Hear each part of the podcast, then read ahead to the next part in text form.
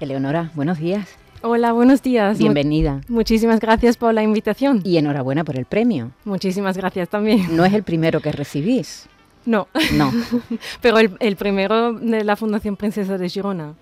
y, estoy aún que, que, no me lo creo. O sea, han pasado dos semanas desde, desde la ceremonia, pero aún estoy asimilando lo que ha pasado. ¿Qué ha supuesto para ti, para tu equipo, para tu grupo de investigación, para el trabajo que realizáis este reconocimiento, Leonora? Para nosotros es un gran honor. Como mencionas muy bien, no es la premiación a una persona, no, es a nuestro grupo, a nuestra línea de, investigación también, la fusión nuclear, el santo grial de las, em, de las energías y fuente de energía de las estrellas. Entonces, para mí, pues supone para mí el grupo supone un gran reconocimiento y me siento también muy orgullosa porque es, bueno, se premia a una joven investigadora que, que, viene de fuera y en el equipo estamos todos súper contentos. Hay que decir que tú eres hija de un italiano y de una filipina. Sí. Eh, tienes una ascendencia exótica, se puede decir. ¿Cuánto tiempo llevas en España? Seis años. Seis años. Y eh, venías de Alemania, creo, ¿no? Exacto, sí. ¿Has estudiado en Alemania? He estudiado en Alemania, hice el doctorado en el Instituto Max Planck de Física de Plasma y bueno, sí, luego hice tres años de postdoc y en 2016 me mudé a, la Universidad de Sevilla. Donde das clases además de investigar. Exacto. Bueno, lo primero que tenemos que decir es que la fusión nuclear no es la fisión nuclear. La fisión nuclear es, la energía con la que trabajan las centrales nucleares. ¿Qué diferencia hay? ¿Qué es la fusión nuclear? Sí, entonces, como has bien dicho, las centrales nucleares a día de hoy trabajan con la fisión nuclear, la fisión donde separamos pues, un átomo muy pesado y un, uno radioactivo como el uranio o el plutonio. La fusión nuclear, y eso es muy muy importante, tener en cuenta la diferencia. En la fusión nuclear usamos dos átomos ligeros y los fusionamos, los unimos y creamos uno más grande. En nuestro caso, pues usamos átomos de hidrógeno, el deuterio y el tritio, que son simplemente pues eh, isótopos, átomos más pesados que el hidrógeno, lo fusionamos, lo unimos y creamos una nueva partícula de helio, una partícula de alfa, y liberamos un montón de energía, siguiendo la ecuación de Einstein, E igual a mc cuadrado. Entonces, ¿cuánta energía? En el caso aquí en la Tierra, pues son 17.6 megaelectronvoltios, pero claro, eso si lo traducimos mejor en unidades cotidianas, pues con, con los átomos de un vaso de agua, de nuestro fuel, del deuterio y del tritio, podríamos producir tanta energía que sería suficiente para una familia de cuatro personas para toda su vida, para 80 años. Mm. Entonces es una enorme cantidad de energía. Si lo comparamos con los combustibles fósiles, pues seguramente que muchos ahora están tomando un café. Y si, si cogéis la cucharilla, de, una cuchilla, cucharilla, una cucharilla, perdón, una cucharilla de café, eh, y bueno, lo llenamos con nuestro fuel, el sí. y el tritio, 2.5 gramos, pues podemos producir la misma cantidad de energía si vamos al campo del Betis o al campo del Sevilla y lo llenamos lleno de carbón. 28 toneladas y lo quemamos y sería la misma cantidad de energía. ¿Y en qué punto, Eleonora, se encuentra la investigación? ¿Cuándo podremos hacer realidad o aplicar en la práctica? ¿Cuál es su aplicación práctica? ¿Cuándo va a llegar? Sí, es buena pregunta que, todo el mundo, o sea, no Me imagino. ¿Cuál, o sea, antes de todo tenemos que entender cuál es el desafío aún. O sea, en la fusión nuclear, para hacerlo posible en la Tierra, necesitamos temperaturas muy, muy elevadas. En, el Sol, por ejemplo, que también pues, produce su energía con la fusión nuclear, tenemos 15 millones de grados centígrados. Para hacerlo posible en la Tierra necesitamos 200 millones de grados centígrados. Entonces, claro, a esas temperaturas... Em, no, hay no, hay material que soporte esa temperatura. exactamente, exactamente. O sea, ¿qué pasa con la materia? está en, un, en, el estado del plasma. ¿Y el estado del plasma qué es? Entonces, todos conocemos los tres estados de la materia, el sólido, el líquido y el gas. ¿Y cómo llegamos? Pues aumentando la temperatura. Y si la aumentamos aún más, llegamos del gas al gas, al gas ionizado, que es un plasma. ¿El plasma, el plasma que utiliza la televisión, por ejemplo? ¿La televisión, la televisión de plasma? O, estos tubos o, los con tubos? la luz fluorescente también son plasmas. Son plasmas más fríos. Y nosotros pues usamos plasmas muy, muy, calientes. muy, calientes. Y claro, como no hay ninguna, ningún material que aguanta estas temperaturas, entonces, ¿qué tenemos que hacer?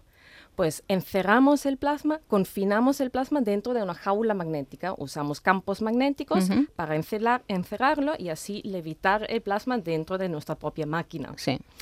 Para hacerlo también posible necesitamos un ultra alto vacío. Entonces, eso también pues, nos hace entender por qué la fusión nuclear como fuente de energía es una fuente de energía segura. Sí, segura, pero por lo que me estás contando, muy cara, ¿no? Digo incluso la investigación, porque claro, estamos utilizando o estáis utilizando, bueno, mucha altísima tecnología, ¿no? Claro, es, es una tecnología mm, o sea, del, de la última generación, pero tenemos que tener en cuenta la materia prima que utilizamos, el deuterio y el tritio, lo encontramos en la tierra. El deuterio lo sacamos del agua del mar y el tritio lo sacamos a partir del litio que encontramos en la corteza terrestre. Eleonora, la fisión tiene un problema, que son los residuos. Los residuos son prácticamente eternos y es uno de los grandes hándicaps que tiene una energía que per se es limpia porque no emite a la, a la atmósfera gases que es lo que más mm, nos, hace daño ¿no? al planeta. Eh, ¿Esta, esta eh, tecnología, este, este tipo de energía, emite residuos o no? No, en la fusión nuclear usamos deuterio y tritio, que lo encontramos en, la Tierra. En la Tierra, exacto. Y no tenemos, o sea, materiales radioactivos como el uranio y el plutonio no lo utilizamos. Es decir, que en ese sentido es una energía mucho más limpia que la de la fisión nuclear, ¿no? Y es también segura porque, mm, o sea, como mencioné antes, usamos un ultra alto vacío, una máquina con un ultra alto vacío.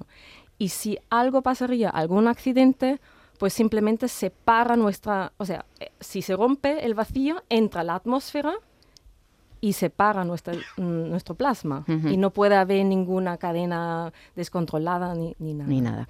Bueno, como ven, es una energía limpia que el material, diremos, con el que se, que, se utiliza está a nuestro alcance, es decir, que no hay que hacer grandes, grandes historias para conseguirlo. Pero claro, ¿qué pasa? ¿Cuánta gente hay en el mundo trabajando en la fusión nuclear?